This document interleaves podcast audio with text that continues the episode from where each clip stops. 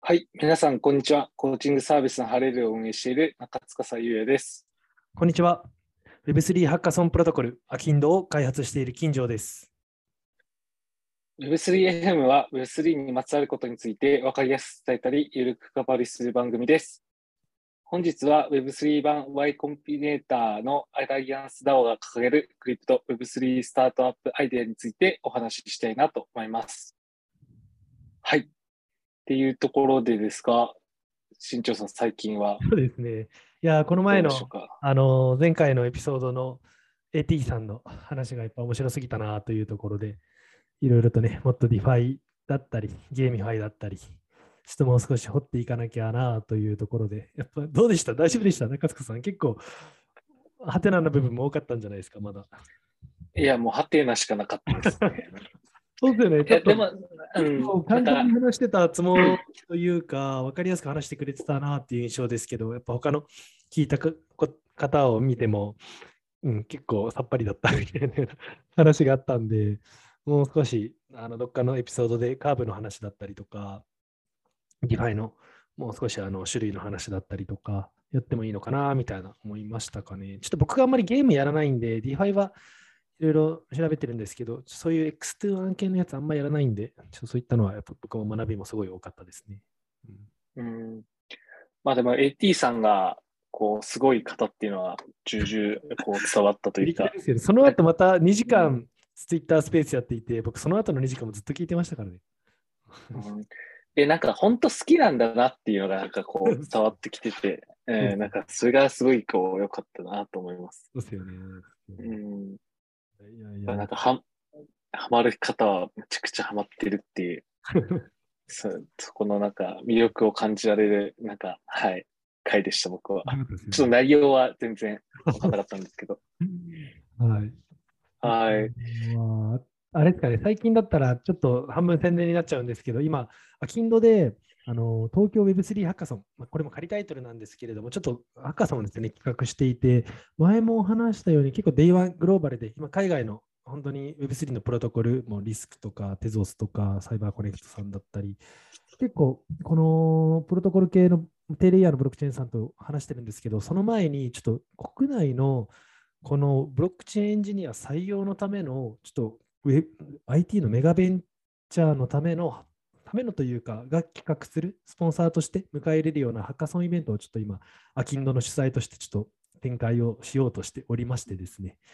なのでちょっとそのスポンサーになってもいいよという、ちょっとブロックチェーンエンジニア採用したいんだけどっていうようなちょっと企業さん IT 系の企業さんをちょっとスポンサーとして今探しているような状況だったりするので、ちょっと興味ある方ご連絡いただけると嬉しいなと思ってますね。それを8月末とかのタイミングでちょっと展開していく予定で、今スポンサー集めをしてたりはしますので、まあKindleのローンチに合わせて国内のどっちかというと Web2 系のエンジニアさんに向けたハッカソンイベントで Web3 にチャレンジしてみるきっかけになるようなものになっていければなと思うようなちょっとことをやってます。イメージとしてはまだこれからではあるんですけど、サイバーさんだったりリクルートさんだったりメルカリさんだったりとか。DMM さんだったり、だからそういう風なスポンサーさんを集めていって展開していければなと思っているようなちょっと企画をしてますので、ちょっと興味ある方ご連絡いただけると嬉しいなと思ってます。採用イベントですね、ざっくり言うと。これからの新しくブロックチェーンを学ぶ方を早めにこう獲得していけるような、そういう機会になっていく。そうですね。ことですかね。はい、そういった機会となるようなイベント、ハッカソンイベントを展開していければなと。やっぱり最近だとソラナとかポリゴンさんだったりとかが結構やっぱりハッカソンやってると思うんですけど、国内企業としてもなんかそういったイベントもっともっとやってもいいんじゃないかな、特に IT メガベンチャー的なポジションにいるような企業さんとかはなんかそういうところでエンジニアさんに対するプレゼンスっていうのも出していけるんじゃないかなと。やっぱそこで最初エンジニアさんをプールしてって言った言い方したらちょっとあれかもしれないですけど、ちょっとそこのつながりを作って、また次のタイミングではこの海外のトップティアのプロトコルさん主催のハッカソンをどんどんアキンドとしては用意してますので、なんかその海外のプロトコルとマッチングするようなきっかけにもなるかなと思うので、なんかまずはでも最初ちょっと日本人のエンジニアデベロッパーさんのコミュニティ作っていきたいなっていうちょっと思いがアキンドとしてはあるので、今ちょっとそういった取り組みにフォーカスしてるっていうような状況ですね。うん、確かになんかもうブロックチェーンをもうすでに習得されている方っていうのは多分採用するの結構難しい状況だと思うので、まあこれからね、どんどん増えていくっていう想定した中で、今関心持っている方々っていうのは、まあ1、2年後、すごい戦力、1、2、まあ2、3年後戦力になる。もう本当にもう数年がっつりウェブエンジニアやられてる方であれば、もう本当に 1,2 ヶ月ソリディとかブロックチェーンの勉強すれば全然即戦力になる Web3 エンジニアにはなれますので、ただやっぱ全然、もう本当にそういう従来からのエンジニアさんをなんて言うんでしょう、コミュニティを作っていけるようなきっかけみたいなのを提供できればいいなと思ってますね。うんうん、はい、ありがとうございます。はい、まあ、ぜひ興味ある方は。はい、はい、スポンサーですね。まあ、イベントの多分詳細はまた DM とかいただけると嬉しいです。はい、まあ、継続的にやっていければと思うので、はいはい、コラボできるところとかもぜひお待ちしてます。はい、ありがとうございます。じゃあ、それでは最新のトレンドニュースというところで。そうですね。ちょっと今回、技術的なところを2つ挙げさせてもらえればと思うんですけれども、1つが、やっぱり今あれですね、ETHCC っていうパリで、イーサリアムのカンファレンスが行われていて、まあ、そこに合わせてですね、いろんなちょっと発表が行われていて熱いなというところで、まあ、なんかその流れもあってイーサリアムの価格とかも上がってるみたいなんですけれども、一つがですね、図形 EVM が出揃ったみたいなところがあって、もう残っちゃって感じかもしれないですけど、EVM っていうのがイーサリアムバーチャルマシンの略で、まあ、イーサリアムを使って、まあ、何でしょう、開発ができるような、まあ、開発環境みたいなところですね。イーサリアムの開発環境ですね。で、それを随形ロールアップっていうゼロ知識証明を使った技術で、そのイーサリアムの環境で開発ができるっていうようなもので、それがスタークネットっていうところと、あと GK シンクっていうところと、あとポリゴンですね。まあ、その3つが同時に、ほぼ同時に、この随形 EVM、随形ロールアップで、ゼロ知識証明の技術を使って、まあ、イーサリアムの環境でそのブロックチェーン開発ができるようになりましたよみたいなような、なんてアナウンスを、まあ、したっていうのが結構同時に出してきたからみたいな、結構有望な技術って言われてたんですけれども出てきましたね。本当に劇的に安い取引コストで提供できたりとか、やっぱりこの NFT のそのやっぱりトランザクションがめちゃくちゃ高速にできるようなこと、安く高速で、でかつまあ暗号技術に支えられているようなものなので、非常にセキュアな技術、まあ、セキュアであり安全であって安くて早いっていう、もうめちゃくちゃメリットしかない技術なんですけれども、まあ、そのゼロ知識証明の技術を使って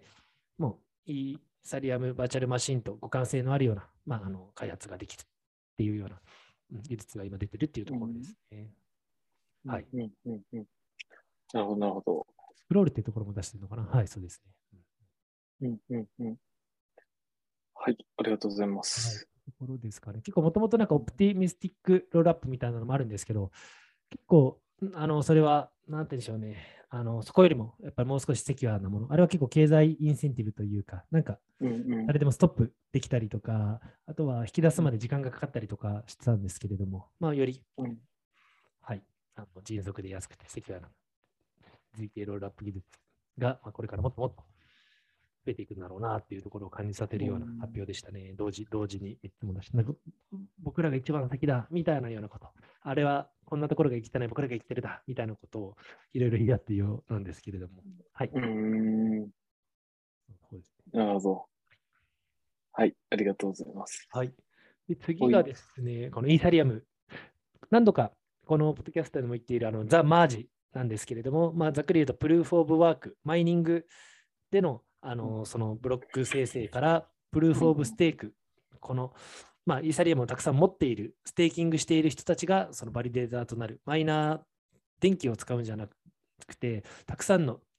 イーサリアムを保持している人たちによって、その承認作業がされるみたいなような、まあ、プルーフ・オブ・ステークに変わるのがザ・マージっていったところで、今年の秋に、もうその、POS から POW から POS に変わるっていうので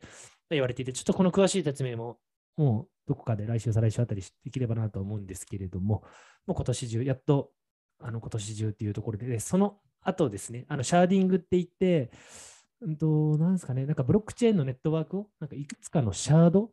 に分けてなんか検証作業をなんか並列化して行うようなシャーディングっていうのがあるんですけれども、もうデータベースを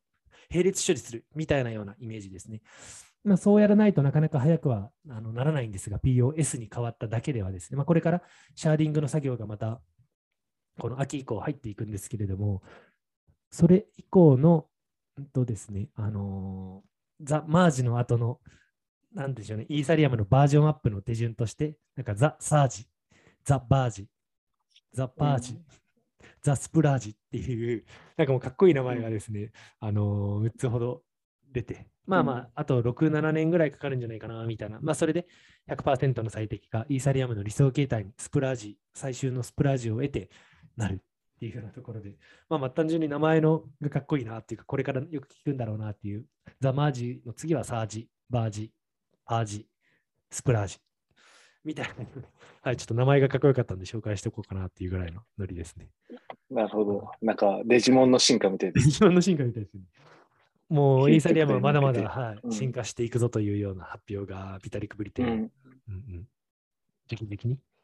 カンファレンスでアナウンスをしてたみたいですね。なんかこの理想形態見せてくれるのっていいですね。今現時点で完成形じゃないよっていう中で、ここをちゃんと目指してやっていくんだみたいな、そこを見せてくれるのはなんか、ね、ユーザーからしてもなんか乗っかりやすいというかですね。結構でも多いですよね。そういうクリプト系のプロジェクトで、まあ、マイルストーンというかロードマップを事前に提供して、まあ、ちゃんと期待値を持ってもらうみたいなのは、まあ、よくあるパターンだったりするので、まあ、そういう流れもあってイーサリアムも例に漏れずちゃんとロードマップを提示してくれてますね。初めてのこれは多分発表なんじゃないかな。もうでもこのザ・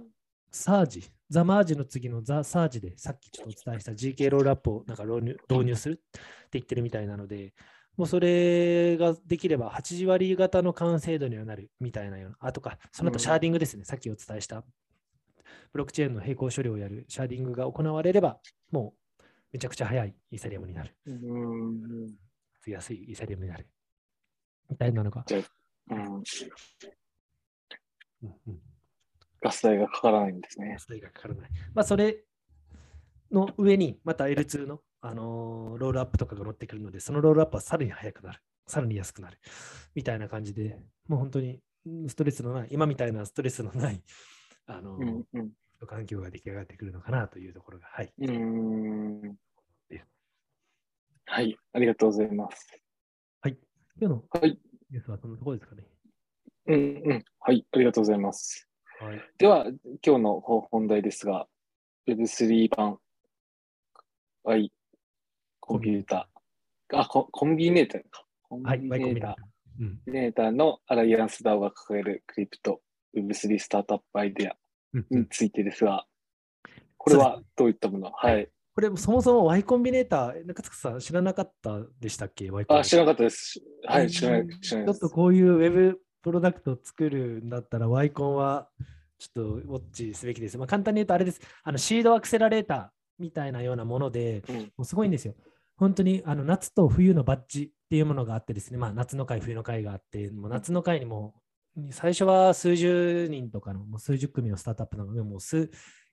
100近いスタートアップの人たちが参加して、その人たち一律で 5% の株で500万円だったと思うんですけれども、間違ってたらすみません。500万円の出資をするっていうような、もうアクセラレータープログラムですね。何が当たるか分かんないじゃないですか、スタートアップってもう本当に運みたいなようなものがあるので、どこに出資すればいいかのびるか。なので、であればもう全部に出資しちゃおうぜっていうようなノリでやっているスタートアップアクセラレーターなんですけど、ポール・グレアムっていう、まあ、スタートアップ界の神みたいな人。彼が書いているハッカーと画家っていう本はマジで必読なんですけれども、まあまあまあすごいスタートアップ業界の神みたいな人がいてですね、まあ、その方が PG さんが、ポール・グレアムの PG さんがスタートしたものなんですけれども、そこからAirbnb、Dropbox、Stripe、それこそコインベースとか、あと OpenSea だったりとか、もう本当に Reddit とか、名だたる Twitch とかも、名だたる本当にスタートアップが Y コンを卒業して、羽ばたいてるみたいな感じの、もうめちゃくちゃ、僕も前昔10年前ぐらいにアメリカ一人で行った時、Y コンビネーター行きましたからね、乗り込んで。アポなしで。アポなしで、得意なアポなしで行って。誰もいなくてですね、その時はそういうなんかイベントとか集まっているタイミングじゃなかったみたいで、別になんかロボットの会社とその当時はですね、使っていて、シェアしていて建物を。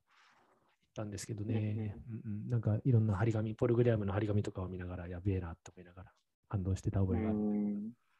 まあ、なんかそこの取り組みを Web3 に置き換えようみたいな形でやってるアライアンスDAOっていうのがありまして、で、まあまあそこも本当にすごい、なんて言うんでしょう、いけてる人たちがそこのメンターだったりとか、したりしているわけで、まあ、なんかそこのですね、チャオさんっていう、僕もめちゃくちゃ刺激を受けている、まあ、なんかパートナーの方なのかな、そのアライアンスDAOの人がいるんですけど、チャオさんがですね、まあ、ちょっとこのクリプト Web3 スタートアップアイデアの記事をちょっとノーションで出しておりましたので、ちょっとそこの書いてあるなんか内容をですね、ちょっといくつかビビッときたものをご紹介、まあ、約15個ぐらいですかね、ざっとご紹介できればなと思っていますっていうのが、はい、今回のですね、結構やっぱり Web3 で何かやりたいみたいな人も多いと思うんですけれども、なんか新しいアイデア結構たくさん出てたので、なんか少しでも参考になればなと思って、はい、いろいろと紹介していければなと思ってます。はい。ありがとうございます。はい。もうなんか、はい、じゃあ、15個。についてずっと語りたいぐらいなんですけど、はい、ちょっと今日、そのスタートアップ。はい、じゃあちょっと。15個あるということで、早速スタート。はい。行きましょうかね。なんか一つが、もうウォレット、今メタマスクがやっぱり主導で使われているものだと思うんですけれども、ここで提唱したのがセミカスタムウォレットみたいなようなことを言っていて、まあ結論、取引所が提供する、何でしたっけ、カストディアルウォレットと、あとはメタマスクみたいなノンカストディアルウォレット、まあ、つまり全部自分で管理しなきゃいけないメタマスクみたいなものと、パスワードとかはもうその取引所が持っていて、取引所にログインすれば使えるようなウォレットの2種類、今現状あると思うんですけれども、なんかその中間を取ったような、まあ、ウォレットがいいんじゃないかみたいなような話をしてましたね。やっぱりユーザーは鍵の一部を所有して、そのウォレットを提供している企業は、まあ、その一部を保有していて、まあ、同時に署名をしないと、そのキーからお金を引き出せない。どっちかだけがハックされても引き出せないようになっているみたいなようなものです。どっち側でも担保するみたいなような形になっていると。まあ、ユーザーが鍵を紛失したとしても、まあ、なんていうんでしょう、サードパーティーとか、まあ、企業のその、なんていうんでしょう、取り組み、仲介するような、検証するような、なんかツールとかを使って、まあ、鍵を回復することもできるみたいなようなものですね。ちょっとやっぱり鍵の体験が悪いので、メタマスクとか以外にも、こういうブラウザのプラグインのウォレットって、もうなんか15個のシードフレーズを紙に書いて覚えておいてくださいみたいな、これがなくなると盗まれますよみたいなのでも、あんなのもう僕も正直、なんていうんでしょう、いろんなソラナとかニアとかでもウォレットいろいろ作ってますけど、その都度都度やっぱり覚えなきゃいけなかったりとか、めちゃくちゃめんどくさかったりするので、やっぱそんなの言われた瞬間、もうなんか怖いから怪しいから難しそうだからやめようってみんななりますし、まあ、そこら辺を解決する。まあ、ウォレット、やっぱり入り口はウォレットだったりもするので、そこの摩擦、フリクションをいかに少なくするかみたいなのが重要なのかなと感じましたね。うん、なるほど、なるほど。2段階認証みたいな感じですか？とかがあれば、そうですね、まさに企業とユーザーの2段階認証みたいな機能があると、それ慣れてる、その、なんて言うんでしょう、ユースケースというかアクションだと思うので、そういうのあったらめっちゃいいよな、あるといいんじゃないかっていう話ですね。だってやっぱウォレットはWeChat みたいなような、まあ、スーパーアプリ体験をまあ提供して、まあ、いろんなそのウォレットの中からいろんな Web3 のアプリケーションにアクセスできるようになればいいよねみたいなような話をしてますね。それもね、僕も昔なんか Web3 のこと勉強し始めたときに、なんかウォレットを抑えたら勝ちじゃんみたいな感じで思っていたんですけれども、なんかそういったプレイヤーもっともっと出てきてもいいですけどね、もうメタマスク一強みたいなところはあるので、なんか、もっと、そうですけどね、いろいろありますけど、レインボーウォレットだったりとか、いろいろあるんですけど、なかなかもうメタマスクがデベロッパーフレンドリーというか、ターゲットを完全にユーザーではなくて、この、デベロッパーだったり、このプロトコルレイヤーの人たちに向けたサービスにしていたんですよ。つまりそうすることによって、最初の、例えば僕がアプリケーションを作るとしたら、最初に選ぶこのウォレットがやっぱメタマスクになるみたいなようなところ、つまりユーザーに選ばれるんじゃなくて開発者に選ばれるようにメタマスクがいろいろマーケティングしたりとか機能開発とかをしていて、まあ、そこでインテグレーションしっかり選ばれて今の地位になっているみたいな流れもあるみたいですね。なんか開発者に優しいっていうようなところ、うん、なるほど、いう背景もあるみたいで、あともともとあれコンセンシスっていうイーサリアムを最初に立ち上げたメンバーの人たちがちょっと分かれて作っている派生のなんていうの会社が出しているものだったりもするので、まあ、そういう信頼性みたいなのもやっぱあるのかなっていうところでメタマスク選ばれてますよね。うんうんうんうん、い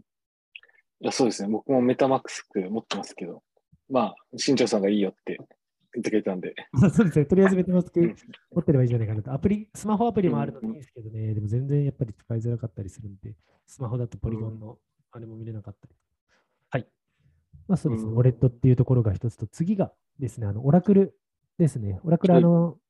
はい、さっきもちょっと話したんですけど、企業のオラクルではなくて、もうあれ、まあご存知の方も多いと思うんですけど、このなんかチェーンの外と中をつなぐためのものみたいなようなものですよね。まあなんだろう、中央なんていうんだろう、もうそのオンチェーンに載ってない外の外部データを受信して、まあ、それを検証して、それはまあオンチェーンに載せても正しい情報ですよってなったものをオンチェーンに載せて、でそこでまたスマートコントラクトが動くみたいなものなんですけれども、そういうなんか外のデータをオンチェーンに持ってくるための、まあ、間を取り持つような技術をオラクルって言ってたりするんですが、今はどっちかっていうと、このディファイのその価格の、なんだろう、決定に使われていたりとかしていてですね、もうそういう株の価格とか金の価格、円の価格、ドルの価格とか、なんかそういった外部の、チェーン外の価格を引っ張ってきて、今がじゃあドルがいくらだから、この、トークンはいくらだったりとか、この NFT はいくらだったりとか、このデリバティブ商品はいくら、融資はいくら、ね、いくらの利子になるみたいな、この外部の、金融の情報を DeFi に紐づけるためになんか使われているみたいなような技術だったりするんですけれども、それこそ僕も今ハッカソンのプロトコルを作ろうとしていて、ハッカソンのその結果、誰が1位になるのかみたいなようなところのデータって外からやっぱり持ってこなきゃいけなくてですね、まあ、そういったスマートコントラクトで作動させるための入力のデータっていうのをいかに外部からなんてでしょうね、検証された形で不正がない形で持ってくるかみたいなようなところも今ちょっと取り組んだりはしてるんですよ。まあ、そういうのをオラクルっていうんですけれども、やっぱこれはよりなんか分散的に活用されつつ、かつよりなんか性的な情報を取得するためのオラクルも技術もあってもいいよねみたいな話してます。もう例えばですかね、ここにあるのはなんかツイッターやディスコードのような、まあ、Web2 の、まあ、ソーシャルメッセージングのこういったデータだったり、まあ、KYC プロバイダー、まあ、本人確認の情報だったりとか、まあ、信用調査機関だったり、まあ、銀行の情報だったり、なんかそういう今はそれ金融領域のなんて言うんでしょうね、情報、まあ、変動するような情報だと思うんですけど、それを持ってくるも動的な情報を持ってつどつど持ってきてるんですけど、もう少しそういう性的な情報をちゃんと持ってくるっていうようなところにもチャンスがあるんじゃないかみたいなような、はい、お話ですと。うんうんうんうん。はい。はい。オラクル、ありがとうございます。はい、オラクル問題って結構深い部分があるので、うん、これだけで話せるので、またどこかで紹介できればなと思います。うんうん。が、次、ディファイ領域ですね。うん。ここでも挙げているのが、本当にもっとたくさんあるので、ぜひ原本を読んでいただきたい、概要欄に貼っているものを読んでいただきたいんですけれども、ここにもう一つ挙げるのは、プライバシーディファイプロトコル。まあ、今ってやっぱりその送信者と受信者のアドレスだったり、取引された資産、取引された金額みたいなのがやっぱり全部オープンになっているようなのが今 DeFi、 や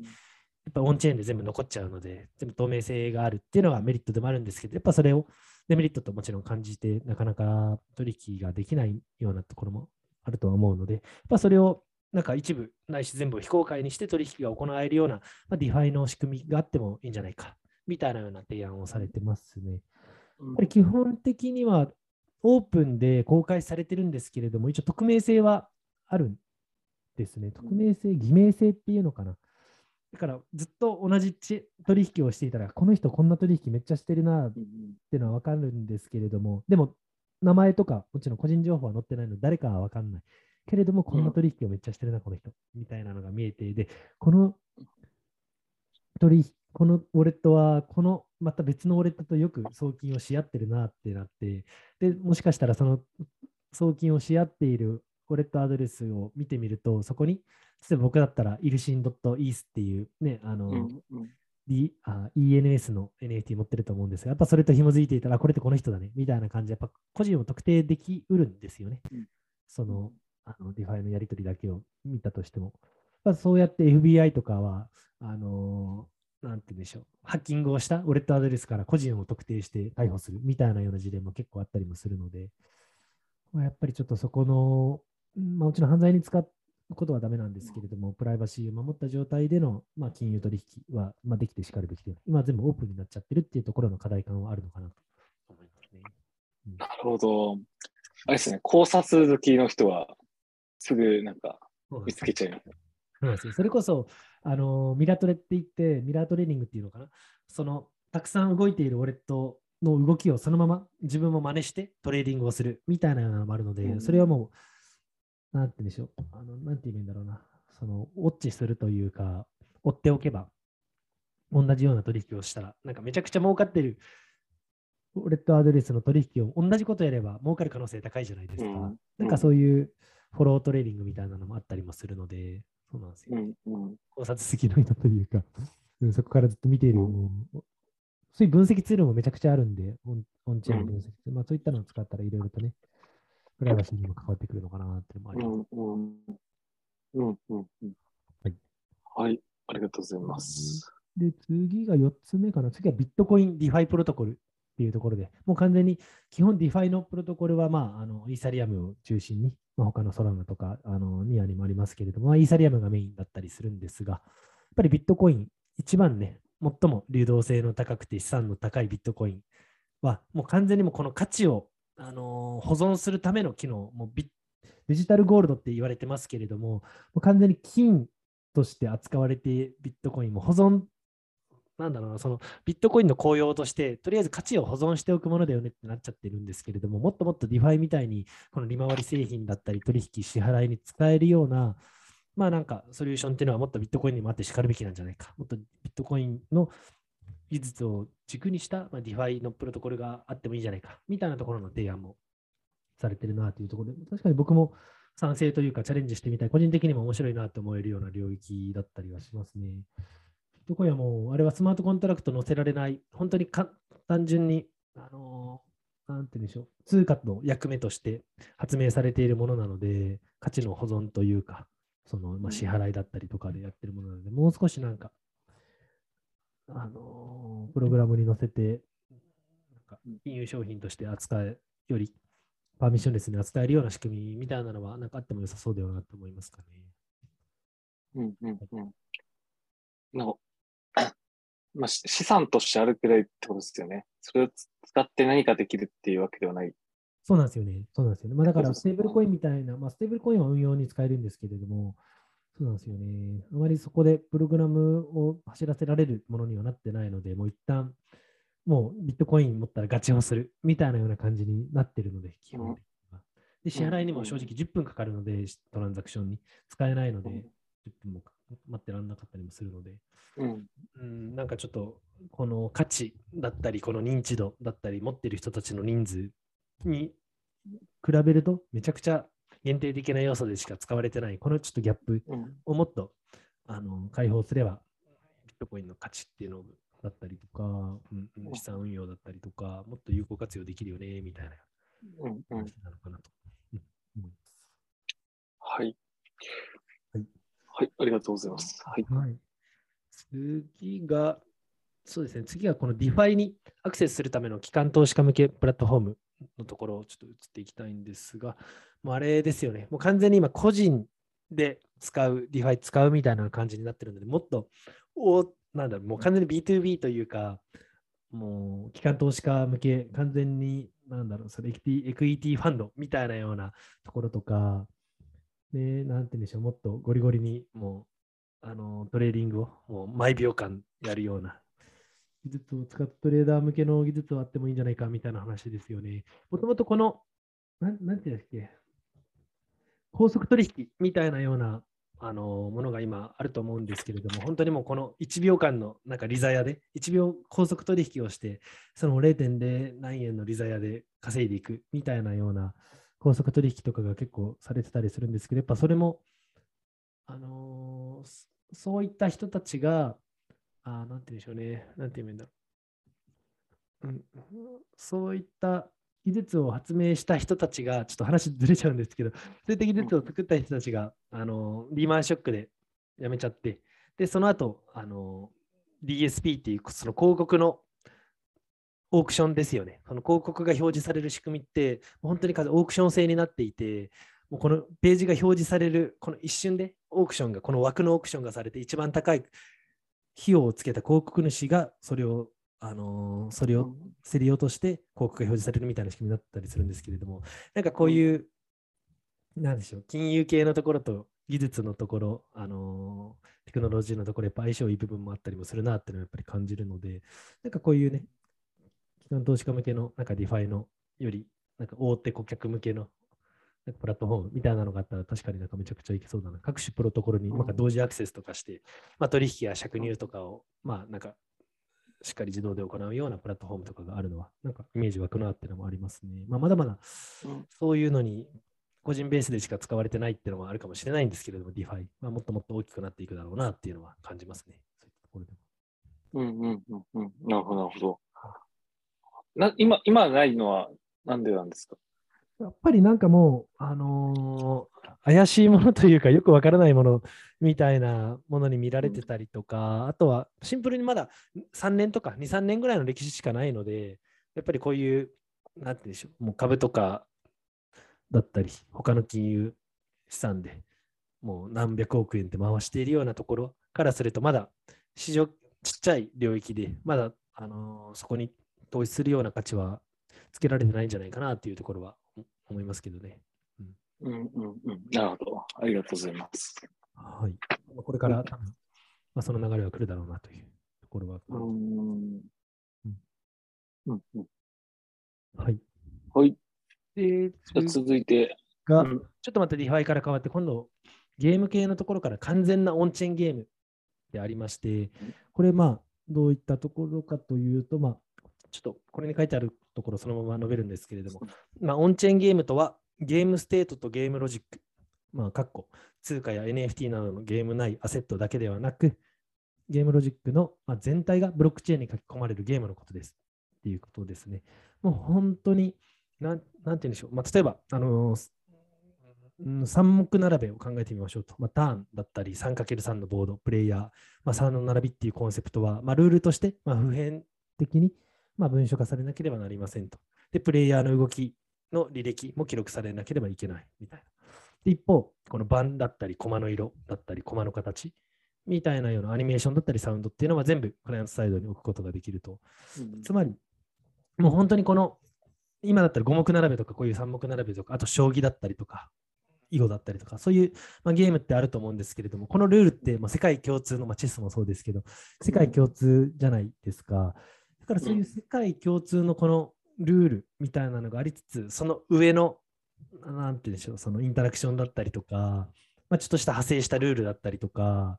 そこのなんかデザインだったり UI みたいなところは自由にユーザーができますよ。だけど全部のインフラとなるようなゲームっていうのはもうオンチェーンで全部記録されますよみたいなようなものですかね。なんかちょっと結構面白いのかなと思っていて、このなんかもうスマートコントラクトに基づくゲームみたいなのはなんか全然ありなのかなと思っていて、例えば、なんて言うんでしょう。そうですね。それもなんかもうそれこそなんかボットもとも戦えて、そのどっちかが勝ったらまたどっちかが儲かるみたいなような形で、つまりそれこそビットコインのマイニングとかもこのなんていうの半分自動化されてるわけですよね。そのプログラムで、そういうふうな形でプログラムされたボットでさえもなんかゲームに参加できて、でかつそれでなんか儲けることができるだったり、ユーザーと一般の人間とそのボットが戦っても別にそれがボットかどうかは認識せずに、そのゲームの参加者が増えて、で、そのまあゲームの価値がどんどん上がっていくみたいなような仕組みとかっていうのもなんか面白いよなとも思いますよね。もう全部の、記録というか、そのトランザクションとかがもう全部ブロックチェーン上に、まあ、刻まれている、もうブロックチェーンをベースにした、もう全部記録に残るなんかゲームみたいなような、なんかもっとこれから発明されていくだろうみたいなようなものはされてます。もうゲームのプロトコルみたいなようなイメージですかね。なるほど。ありがとうございます。これ、発想も面白いなと思いつつ、で、あとはちょっとまた順番に行くと、今度は、あれかな。この Web3 ネイティブのソーシャルネットワーク、メッセージングとしてのゲームみたいなのもあるんですけれども、やっぱりね、よく言われているこの Web3× ソーシャルだったり、メッセージングみたいなような領域も、まだ、なんて言うんでしょう、勝ちのプレイヤーというか、そのあれがまだ勝者がいないそのレイヤーというか状況なので、まあ、そこに勝負するのもありだよねみたいなところですかね。やっぱりなんて言うんでしょう、例えば今だったらこのエンドツーエンドのなんかメッセージングプロトコル、アドレス2アドレスのメッセージングプロトコル、まあ、ウォレットアドレスごとのメッセージングサービスとかですよね。で、この人との関係性を、まあ、NFT にするみたいなレンズプロトコルみたいなものだったりとか、まあ、アイデンティティとかクレデンシャルをなんかしっかり保存して、それを参照して、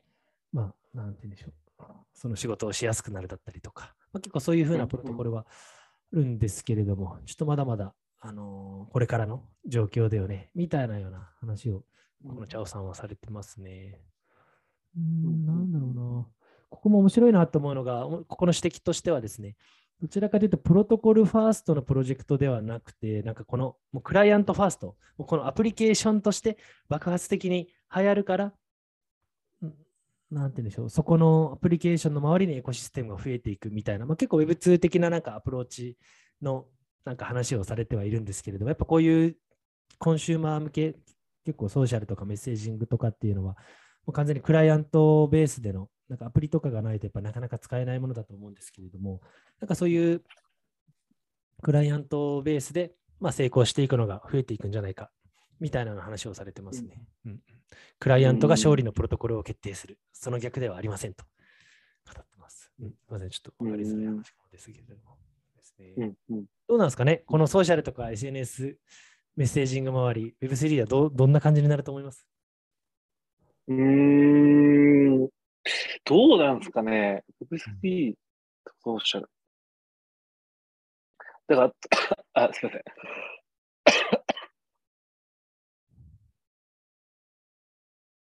大丈夫ですかね。ごめんなさい。はい。Web3 とソーシャル。だ透明性が出るっていうところ。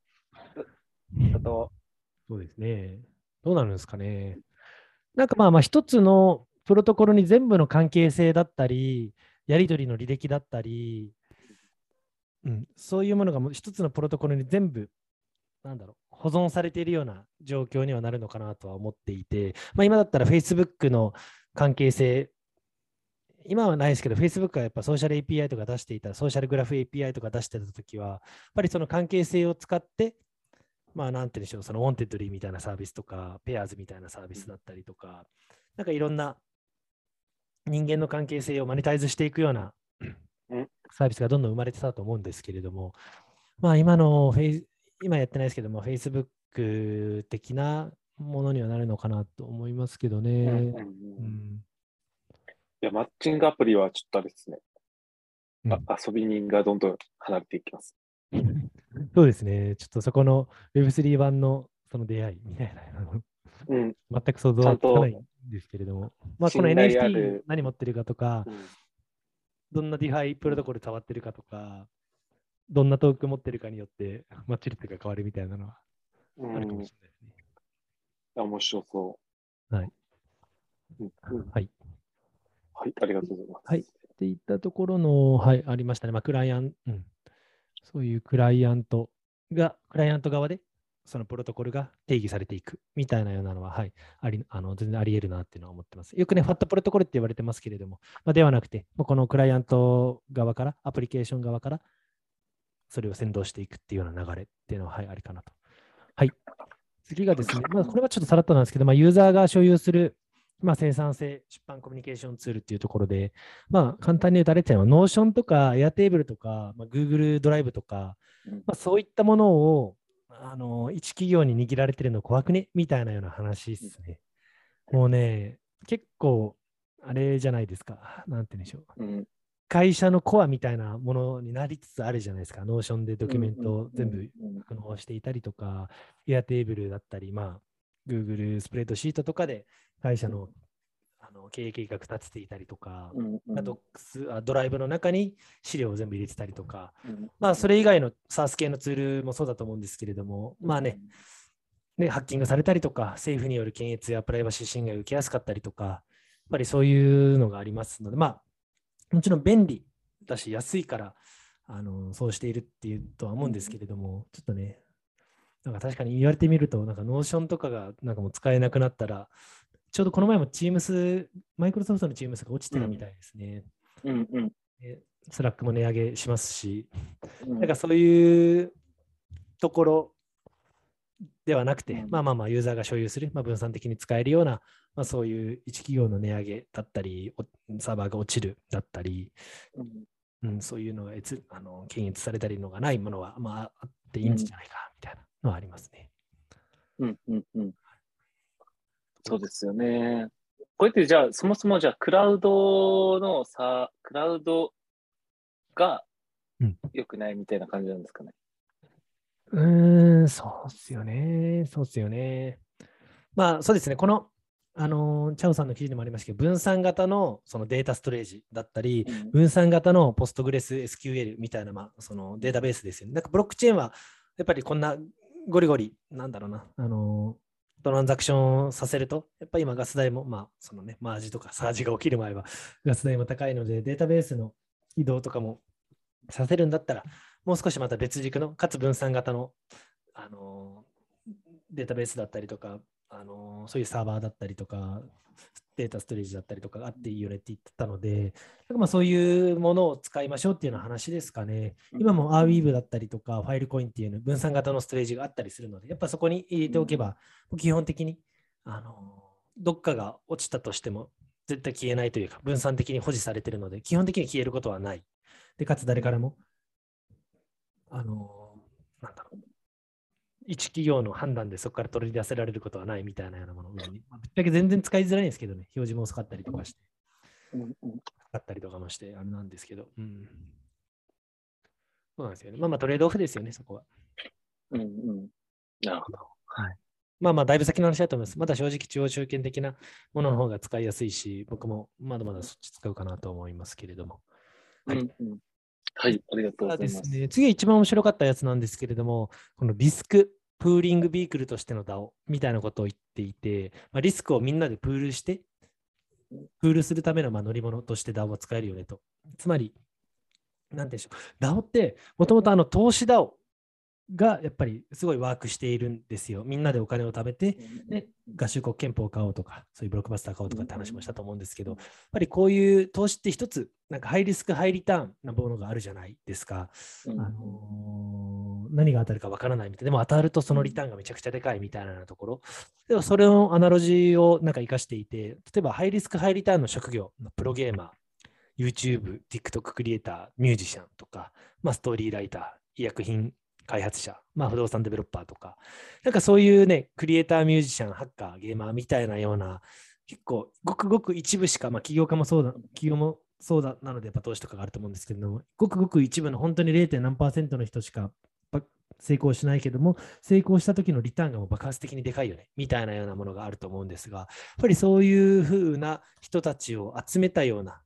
なんか同じ期待報酬を維持しながら、同じリスクを共有して、そのリターンっていうのをまあみんなで分散してシェアしていけるよねみたいなような DAO はなんかありなのかなみたいな、僕もすごい聞いて感じましたね。もう本当に YouTuber のためだけの DAO で、まあそのやっぱりそれぞれの学びだったりノウハウっていうのをシェアしていくみたいなところだったりとか、まあなんかこういった DAO は3つの主要な機能があるっていうのところで書いてまして、まあ、1つがキュレーション、まあ、潜在能力の高いメンバーをスカウトして入会させる。で、2つ目がリスクシェアリング。まあ、将来の金銭的なアップサイドと引き換えに、まあ、メンバーに投資すると。で、メンバーはオプションでお互いのアップサイドを共有することができる。まあ、そのリターンをですね、みんなでシェアすることができるとか、あとはサポート、まあ、マーケティングやディストリビューション、まあ、流通とか、まあ、互いのサポートを提供して、まあ、YouTuber とか TikTok も、ね、コラボとかガンガンしたりするじゃないですか。まあ、そういうふうな形でお互いの認知をサポートし合って、やっぱりどっちかがバッですごいのあれ持っていても、才能を持っていても、やっぱり単純に認知がされてないだけで埋もれていくようなケースもあったりすると思うので、そういうなんか引っ張り上げていくような仕組みみたいなようなのはね、こういったゲーマー、動画クリエイター、ミュージシャン、ストーリーライターとか、そういったの全然言えるか、ありえるよなって思いますね。なんかこれは、確かに DAO 的にね、YouTuber とかもやった方が良さそうですよね、確かに。確かに確かに、この潜在能力の高いメンバーをスカウトする、ここなんか難しそうです。どう潜在能力が高いのか、なんかそういったプレイヤーであればなんでしょう、たくさん来るんじゃないですか、そういう弟子入りさせてくださいみたいな。でそこをやっぱ成功者の人が一番目利き能力はあるじゃないですか、そういった、ね、人がちゃんとキュレーションして、やっぱこの人だったらこのメンバーに入れてもいいなみたいな。そういうのだったらなんだろう、NFT コレクターのための DAO みたいなのがあって、みんなでお金出し合って NFT をコレクションするっていうのはあるんですけれども、まあそれも一つの目利きというか、あれだと思いますし、で、あとね、結構限定の NFT 持ってないと入れないコミュニティとかもあると思うんですけど、それをいかに早くゲットしてるかみたいなところも目利きの部分もあるのかなと。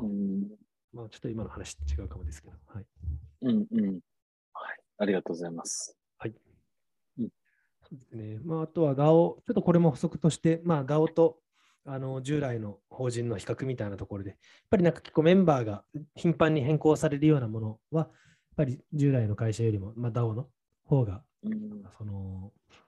なんていうの、メンバーの変更っていうのがだいぶ楽だよねとか、まあ、グローバルであるみたいですね。最近も僕もツイートしましたけど、結構バラジさんっていう、元コインベースの CTO でアンドリーセンのパートナーでもある、もうめちゃくちゃスーパー天才エンジニアみたいな、まあ、思想家みたいな人がいるんですけれども、バラジさんが、ネットワークステートっていうなんかネットワーク国家みたいなような本を最近出してですね、まあ、そういうグローバルで同じ土地にいなくても一つのなんて言うんでしょうね、国を作れる、まあ、土地を持つっていうようなことは言ってたんですけれども、別に土地を所有はしてるけれども別にそこに住む必要はないよねと。でもまあ土地があって一つあることによってなんか、まあ、グローバルの国というか土地に制約されないような国を作れるよねみたいな本があったんですが、やっぱそれにも言えるところかな。メンバーがグローバルであるっていうところだったり、あとはメンバーが偽名でいたいよねみたいなようなところだったりっていうのが、まあ DAO だったら担保できるよねみたいな話もしてますね。はい。はい。で、ところで、次がですね、これも面白いなと思うのが、アプリ内 NFT マーケットプレイス。これちょっと NFT のやつですかね。これも、なんて言うんでしょう、わかります？最近、ステップンがですね、アプリの中で、靴を変えたんですけれども、それが買えなくなってですね、まあ、NFT マーケットプレイス。っていったところで、まあ、見られてもアップストアにその自分たちの中でマーケットプレイスを作って、そこで、まあね、トークンとかで売買できるような場所を作ってたんですけれども、もう、ね、アップルが今までなぜか審査通ってたんですが、とあるアップデートからもうその機能が使えなくなって、もうブラウザに飛んでくださいねみたいな動線に変わってたんですね。やっぱりまあ、つまり、なんて言うんでしょう、アップルが自分たちのそのアプリの上で、そういう、ね、Kindle が Amazon の、あれですよ、アプリからインストールできないのと同じで、そういうデジタルデータを売るんだったら、手数料よこせみたいなような話で、今までまあなぜか免れてたと思うんですけれども、それがもう免れなくなったっていうところですね。なんかそういったようなものもあったんですが、まあ、ちょっと今後、アップルとかがどうしていくか分かんないんですけれども、このアプリケーションの中で、やっぱり自分たちのそのトークンエコノミクスを最大化していくために、このマーケットプレイスがやっぱりあった方がいいので、まあ、そのマーケットプレイスをビルドインできるようなサービスとかは、まあ、ありなんじゃないかみたいな話をしてますね。なるほど。で、今だったら別に、まあ、ぶっちゃけ OpenSea とかそういったところの NFT マーケットプレイスでその靴を変えたりとか、そのアクシーだったらモンスターを変えたりとか。できたりはするんですけれども、やっぱり自分たちの場所で買ってもらった方が